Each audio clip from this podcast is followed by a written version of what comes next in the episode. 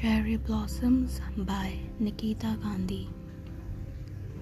Oh, I love those cherry blossoms so sweet, falling from above to my feet, as soft as a feather of a bird, make my eyes almost blur.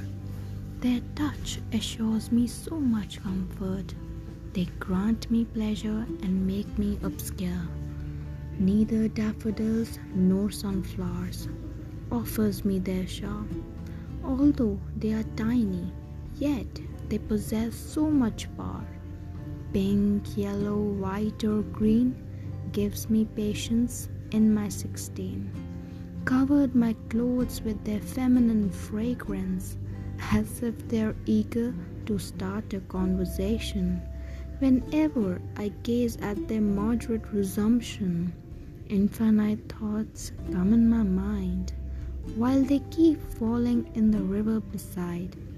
Their hue just turns me blind. Innocent in their speech, symbol of peace, I wish to stay for a lifetime in this siege.